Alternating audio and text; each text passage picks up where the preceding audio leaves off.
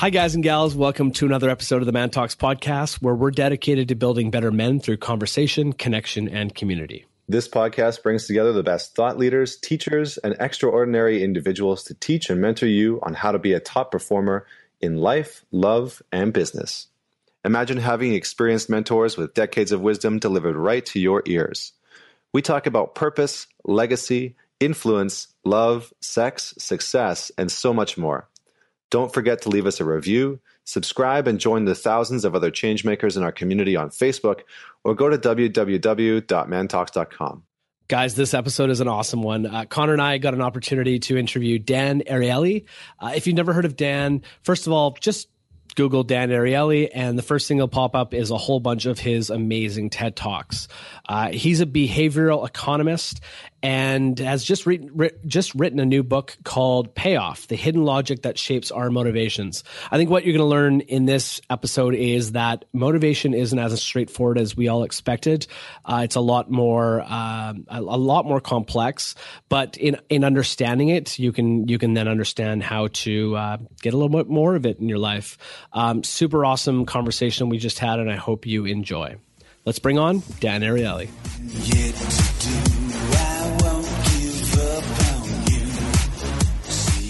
Hi, Dan. Thank you so much for joining us on the Man Talks podcast. My pleasure. Nice to be here. Excellent. Before we get started, and we're so excited to dig into what you're up to these days, can you share with us a defining moment in your life? Yeah. So, you know, there are quite a few.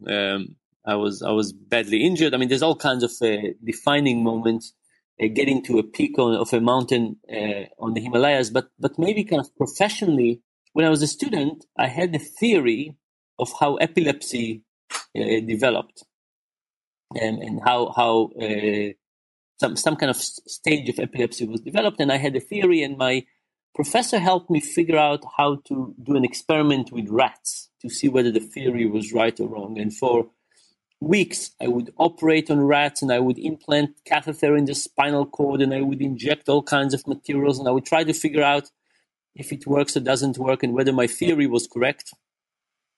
And after months of work, it turned out my theory was wrong, that I was just wrong. The results show that whatever I thought was going on was not really going on. And it was nevertheless incredibly joyful. And it wasn't joyful because it's fun to be wrong. It was joyful because I got an answer to something that was interesting for me. And being right or wrong didn't matter. I just kind of felt I learned something new. And from that moment on, I kind of fell in love with the experimental method. I fell in love with the idea that if you have a question about lots of things, you could set up an experiment, and you can try to figure out if you're right and wrong and what really works. And since then, I think that's basically what I do. I do it professionally. I do it personally. I try to set up experiments all the time. And, you know, I'm wrong from time to time, and that's okay. It's the joy of finding the answer rather than about being right.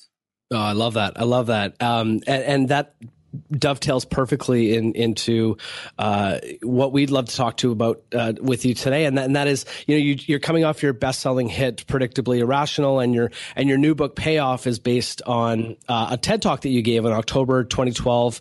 And that TED Talk asked a question, and that was what makes us feel good about our work.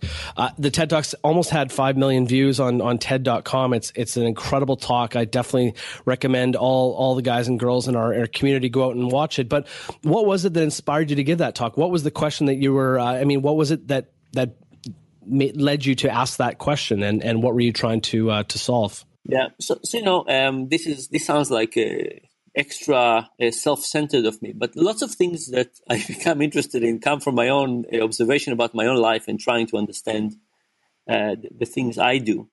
And in terms of human motivation, you know, when I look at my own life, I find that I spend lots of time willingly on things that we will not define as pleasurable. So, you know, writing a book, you know, there are no moments in writing a book that you burst out laughing, that you're just full of joy. Every moment of writing, you could say, I could have more fun sitting on a beach somewhere, or, you know, doing something else. But more extreme than that, I get lots of people with injuries write me because I was injured and because I wrote about it in a very personal way, people with injuries write me and I have discussions with them about the future and what they could do and how they could find meaning and purpose and happiness and so on. And the thing about these discussions is that they are never pleasurable in the standard sense. They are never joyful. Sometimes they're sad. They're often sad. Sometimes I cry, usually after. I try not to cry in the middle of these discussions. But you wouldn't describe them as joyful discussions. And nevertheless, I find myself drawn to them. And if you think about your own life or almost everything we do, there are very few things that we're drawn towards on a long time scale that is we would define as pleasurable, like we would define that we have the right to pursue happiness, that this is happiness. And I started wondering, what are we driven toward? And my personal conclusion was that we're not driven toward just happiness. We're driven toward something like a sense of meaning and accomplishment and proving ourselves. Think about something like a marathon. If you were an alien and you came down and you watched a marathon, what would you think? You would think, these people who are running this thing have done something terrible to society, and society is now punishing them. And I don't know why society is punishing them this badly, because they're truly suffering, like, their facial expression, the pain that they're experiencing. And we just hope that society would forgive them after they finish with this punishment. But, people train for marathons and they think about it, and it defines them, and it creates all kinds of things for us. And I think that when we think about the purpose of life and we think about happiness, we often think about happiness in the wrong way. And my real kind of quest is to think about what makes us happy. And I think motivation is part of it. But what makes us happy in a deep way? And are we confusing sometimes short-term happiness with meaningful long-term happiness? So that's the first part. And then the second part is to say, okay, now that we understand some things about what we're trying to achieve, how do we build it into our lives? How do we build it into our motivation? Because imagine two workplaces. One of them doesn't do enough to motivate people and one of them doesn't. And let's say they pay people the same. The place that helps people find their motivation, find a sense of purpose and meaning and contribution and improvement and so on, people are happier and probably more productive. Everybody wins. The place that doesn't invest in those things, people are less happy and they're less productive and the business loses. So motivation is one of those places where everybody can win. We would be much happier if we were motivated, and whatever project we're working on would be much better if we're motivated. So how do we get the most out of this? Yeah, I think this is great, and this is something that I hear and I see a lot of people curious about. Like, how do we create and design our lives in such a way that we have more motivation to do and accomplish the things that we want to accomplish, but also to usually what it boils down to is to be the type of people who are satisfied and fulfilled by our day-to-day lives. So I'm curious if you can point us in the direction, or point our listeners in the direction, of how do we cultivate a life with more motivation sort of intrinsically built into it? Yeah. So of course, it's not easy to do, and there's not one simple thing to do. But the moment you understand that motivation is about the long term and not the short term, you should shift your attention toward what are the things that would make you happy or satisfied. So there's a term called deathbed regret, and you can think about happiness from the perspective of today. Like, what would make me happy today? And what would make us happy today is probably having a nice lunch and maybe a glass of wine with it, and maybe watch some YouTube and spend some time on Facebook. But if you think about deathbed regret, I don't think that at our deathbed you would say, I really feel like my life is fulfilled because I got to spend enough time on Facebook and YouTube to make it a fulfilled life. Now, not everything should be aimed toward minimizing deathbed regret, and maybe the perspective of, let's say living until 80 and looking back at life is not the only one, but we should look at what would make us happy, not at the end of the day, but at the end of the month, the end of the year, the end of the decade, and kind of think about more long-term perspective. And if you say, look, spending a bit more time today, I don't know, inbox zero, spending more time today trying to answer all your email. Like, you know, nobody on their deathbed will ever say, you know, there's 725 days that I managed to get to inbox zero in my life. So changing our priorities, to think about our priorities more in terms of long-term thinking and short-term thinking. And then that's the first thing. And then the second thing is build it into your schedule. So if you say, look, at the end of the year, I would be really happy if I made progress on this project, on this book, I improved on X, Y, and Z. How do you bake it into your schedule so you end up actually doing it? For example, a very good trick is to figure out what you're trying to strive toward and make sure that you do some of it on a daily basis. So it turns out that we are most productive in the first few hours of the day. If you wake up at 7, you get to the office at 8. Most likely it's like 8 to 10 that are your good productive hours. How do you make sure that those hours are spent on something useful?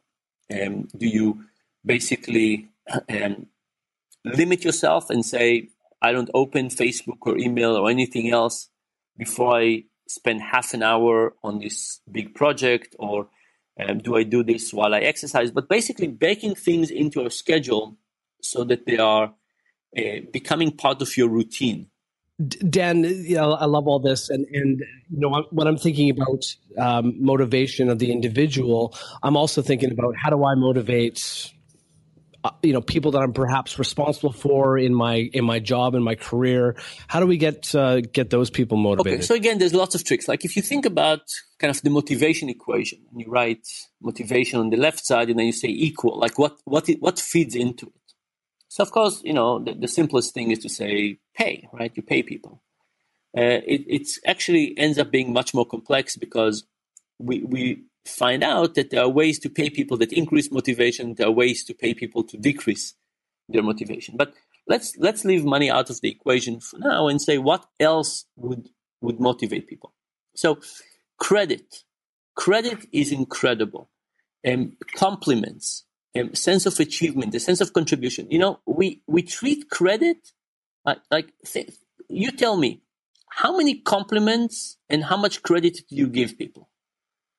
My sense is that we treat credit as if it costs us money every time we say something nice to people or we give people credit, as if like there's a limited amount of credit in the world, and if we give it to other people, it would disappear.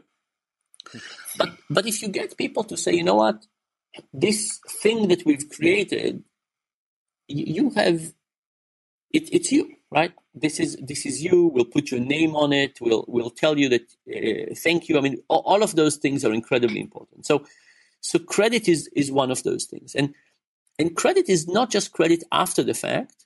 It's also a sense of the fact that it's your creation.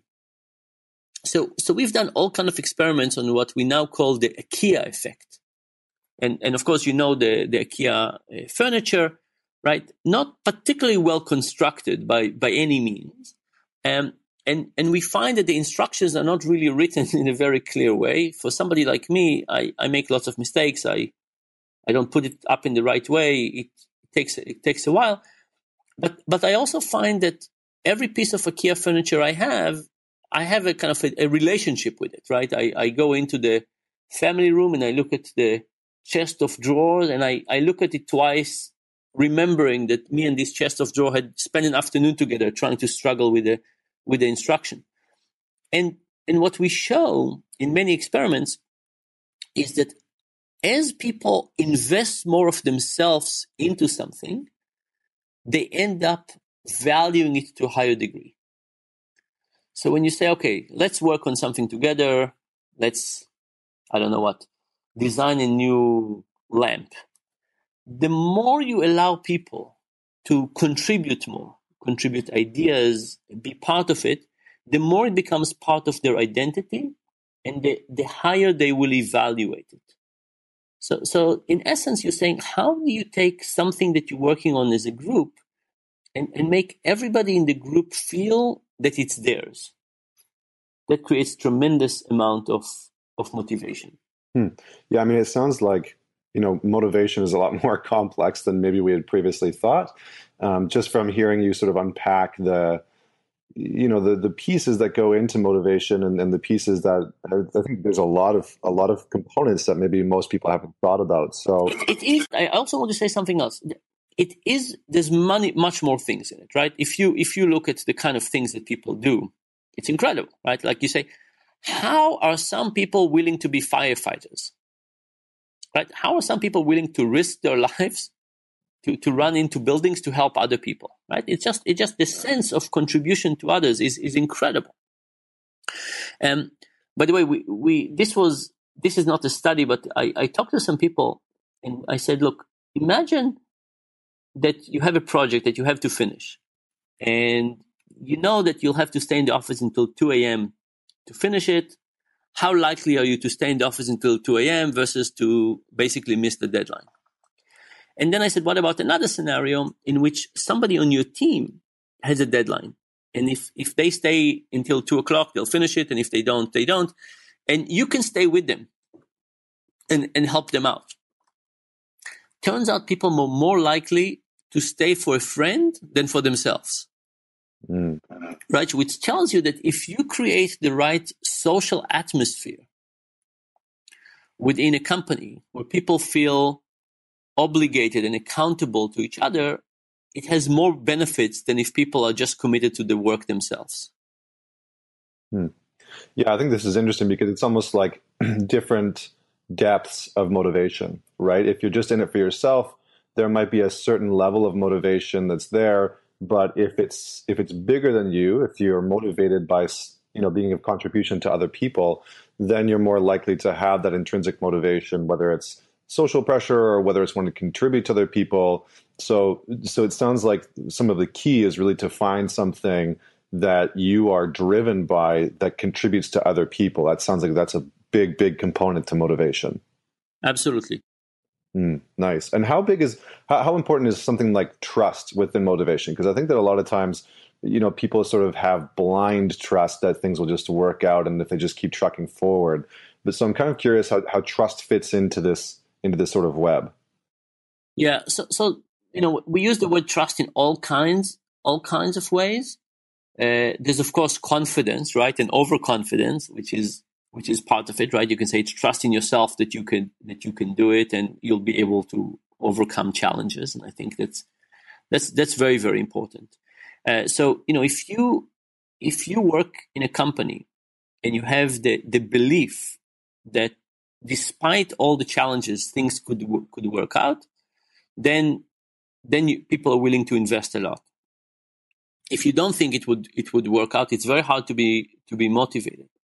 So we want to know that our labor will have an outcome. Think about what it means, right? So let's say I say you have a job, you have a contract for 3 years, and you know you're not going to get fired. You have a contract for 3 years, and in one case you're working on a project that it's unclear if it will be successful or not, but the work is the same. Another project, you're kind of confident that at the end of the 3 years, the product will be out there in the market. Now, you don't make a different amount, your work is not different, and so on. But if you know that you're working towards something that would come to bear, the motivation is very different. Or even think about this podcast. What if we knew that we're talking on this podcast, and when we finish, it's going to be erased forever? Right, it will never be out. How motivated would you be to think about it, edit it, post it, and so on? If you know that nobody would ever listen to it, it's like goes to a dark hole. So having an outcome to what we do that is something going to be in the real world that could influence somebody else is incredibly, incredibly crucial. Dan, how does your sense of mortality impact your motivation? I mean, you just mentioned that. you know, this podcast might disappear one day, but the reality is that, you know, we're going to disappear one day. How does that factor into? So the last chapter of Payoff is one where I kind of spend a little bit of time thinking about mortality. And, you know, of course, if people believe in the afterlife or reincarnation and so on, there are different things. But it turns out that even for the people who believe that when they die, and that's it, there is something about mortality that helps us think in a very clear way about what is really important for us and not. So, for example, people really hate the idea, even the people who think that the moment they die, they hate the idea that everything about them will be erased. Like, why would anybody care about what people would think about them after they end up dying? But it ends up that it's important to us. And in fact, people do all kinds of crazy stuff with their wills. There was one guy that his wife throughout his whole life hated the fact that he smoked cigars. So he basically, in his will, he left her an amount of money every year on the condition that on the day of his death, she would smoke a cigar, you know, trying to basically get her to punish her forever for something that she did to him. Like, and if you think about kind of settling deals, or there are quite a few people who, let's say you're a parent and you have a relationship with one kid that is going well and a relationship with another kid that has not gone so well. You can try and fix the relationship while you're still alive. But many people either try to fix the relationship or express their dissatisfaction after they die using their will. Again, why would you care? But people do care. Something about our legacy, I think, comes to mind in a very clear way. And it just tells you something about these strange motivations we have, because if you think you're just gone, why do you care what people think about you? Why do you care about settling accounts? Why all of this should be irrelevant, but it's still very, very relevant. And Dan, what when you were writing this book and you were doing your research, what was the one thing that surprised you the most about motivation? What jumped out at you as I never would have expected that? So maybe two things. The first one is how easy it is to kill motivation. Right, so we can think about what builds motivation, but we can also think about what eliminates it. And the second thing is how people don't understand how important motivation is. So I'll describe to you one experiment. In this experiment, we gave people a sheet of paper with random letters. And we say there are 12 pairs of letters that are identical next to each other. Please find those 12 pairs and circle it. And when you finish, come back to me and show me the sheet of paper. And if you want, I'll give you another sheet of paper to work on, another one. But for every sheet of paper, we paid them a little bit less. So in one experiment, we gave them 30 cents for the first sheet of paper and 28 for the next one and 26 for the next one. So every time they got 2 cents less. And the question is, when will people stop? Okay. And we had three conditions, like three variations of this. One was exactly as I described to you. People get the sheet of paper. They write their name on it. They hand it to the experimenter who sits on a table. The experimenter kind of looks at the sheet of paper, scans it from top to bottom, not really counting that they found 12 pairs, but looking at it generally, puts it face down on a big pile of papers and says, aha. And then says, would you like to get the next sheet of paper for 2 cents less? That's condition one. Condition two, they do the same thing, but they don't write their names. And the research assistant who runs the experiment doesn't scan the piece of paper. They just take it from their hands, put it face down on a big pile of papers and says, do you want the next sheet for 2 cents less? Condition three, they get the piece of paper. And instead of putting it face down on a big pile of paper, they just put it through a shredder directly and say, do you want the next sheet of paper for 2 cents less? Now, just to be clear, in the last two conditions, and particularly in the shredder condition, people realize very quickly they don't have to find all 12 pairs. They could just find three and work longer and get paid more and do it faster. But people don't. People don't cheat in this way. What they do is they stop much faster. So in the condition that we call the acknowledge condition, in which you look at the sheet of paper from top to bottom and you say, aha, people work longer for lower pay. And in the condition where you shred the piece of paper, they stop very quickly. And now you can ask, what about the condition in which people just ignore? They don't shred it, but they just ignore it. They don't look at it. They don't say, aha. And it has to be somewhere in the middle, right? But we're in the middle. Is it closer to the acknowledge condition or is it closer to the shredder condition? And it turns out it's really, really close to the shredder condition. Which means that, you know, if you really want to demotivate the people who work with you, you know, get a shredder and start working this way. But simply by not acknowledging the effort people put in, you get almost all the way there.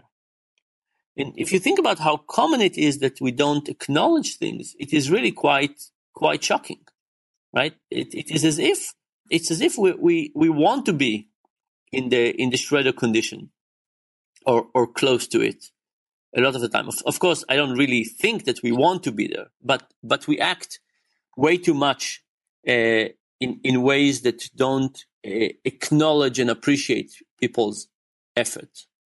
Yeah, I mean, this sounds like some of the work, within relationships and human dynamics around appreciative inquiry and how important it is to show appreciation to your partner or in your friendships. So it's an interesting correlation between appreciation and motivation. So I appreciate you bringing that up. And also, I'm curious, do you recommend for people, so for all of our listeners out there, do you recommend they maybe take a look at the pieces of their life or the things that actually demotivate them so that they can have a better understanding of what actually motivates them? Is that something that you would find beneficial? Yeah, I think that's probably the easiest place to start is probably to say, let me look at the places that I'm unwittingly demotivating other people and the places in my own life where things are demotivating me. Because, you know, just recognizing those and eliminating them is probably the easiest step. Like, building motivation is important, right? But let's eliminate the negative things to start with. Yeah, I like that. Well, I appreciate all your insight on the motivation. We're going to have to start wrapping up. So we're going to roll into the rapid fire now, if you're okay with that. You're all set for some rapid fire questions? Let's try. Okay, cool. They're not particularly hard. They're just a lot of fun. All right. So, what is your favorite part about being a man? Wow, that you think that's easy? Maybe they get easier. How about this? I get to be simple-minded and able to blame my gender for my mistakes. I say, I'm just a simple man. That's all I can handle. I don't need to live up to the standard of women. Love that. That's great. Love that. What is your biggest challenge about being a man? I think the biggest challenge. I think the biggest challenge for me in modern society is that the rules for behaviors are very unclear for men. I think that there's a kind of we're experiencing a change in gender role, and I think women have their own challenges with this, but for men, I think it's tough to figure out what is expected from us in society. How much should we live to behavioral standards from 20 years ago? How much should we live to the ones that are encouraged today? To what extent are the standards that are promoted in society the right ones, the ones that people truly want to adhere to? So I think it's confusing. That's great. In your opinion, who is the most influential person of all time? It was probably the invention of penicillin, maybe. So that's either that or the discovery that washing hands is a really good thing to do. One of those. Love that. Dan, what do you think is the most underrated trait for modern day success? Perseverance. I think that's a good one. The notion of just working hard.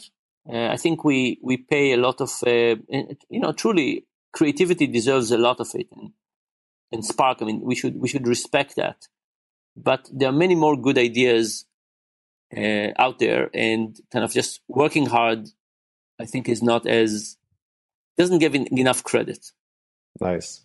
What's one thing that you believe everyone should experience? I think okay, if everybody could experience something at some point, it would probably be something like magic mushrooms. As a way to, truly think very carefully about our role in life, what works well, what doesn't work well. That would be my recommendation. I haven't tried it, of course, myself, but just from reading about it. And Dan, if you were stuck on a desert island and you could only bring one book with you to keep you busy, what would be that one book?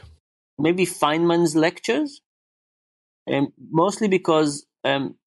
Every time I tried, I couldn't understand everything, so it probably gave me years of attempts to try and understand what's going on there. That's awesome. And then the final question, what would you want your legacy to be? I would like my legacy to be about trying to encourage people to look more carefully at their own lives, try to figure out what we do right and wrong, and try to use kind of the experimental method to figure out what can we do better. Awesome. And what's one thing that you're most excited about these days that you'd want the listeners to know about? Obviously, the book is out. Where can people pick up the book? Everywhere online. But perfect. I'll tell you what I'm mostly excited about these days. I see social science and behavioral economics moving into the policy realm.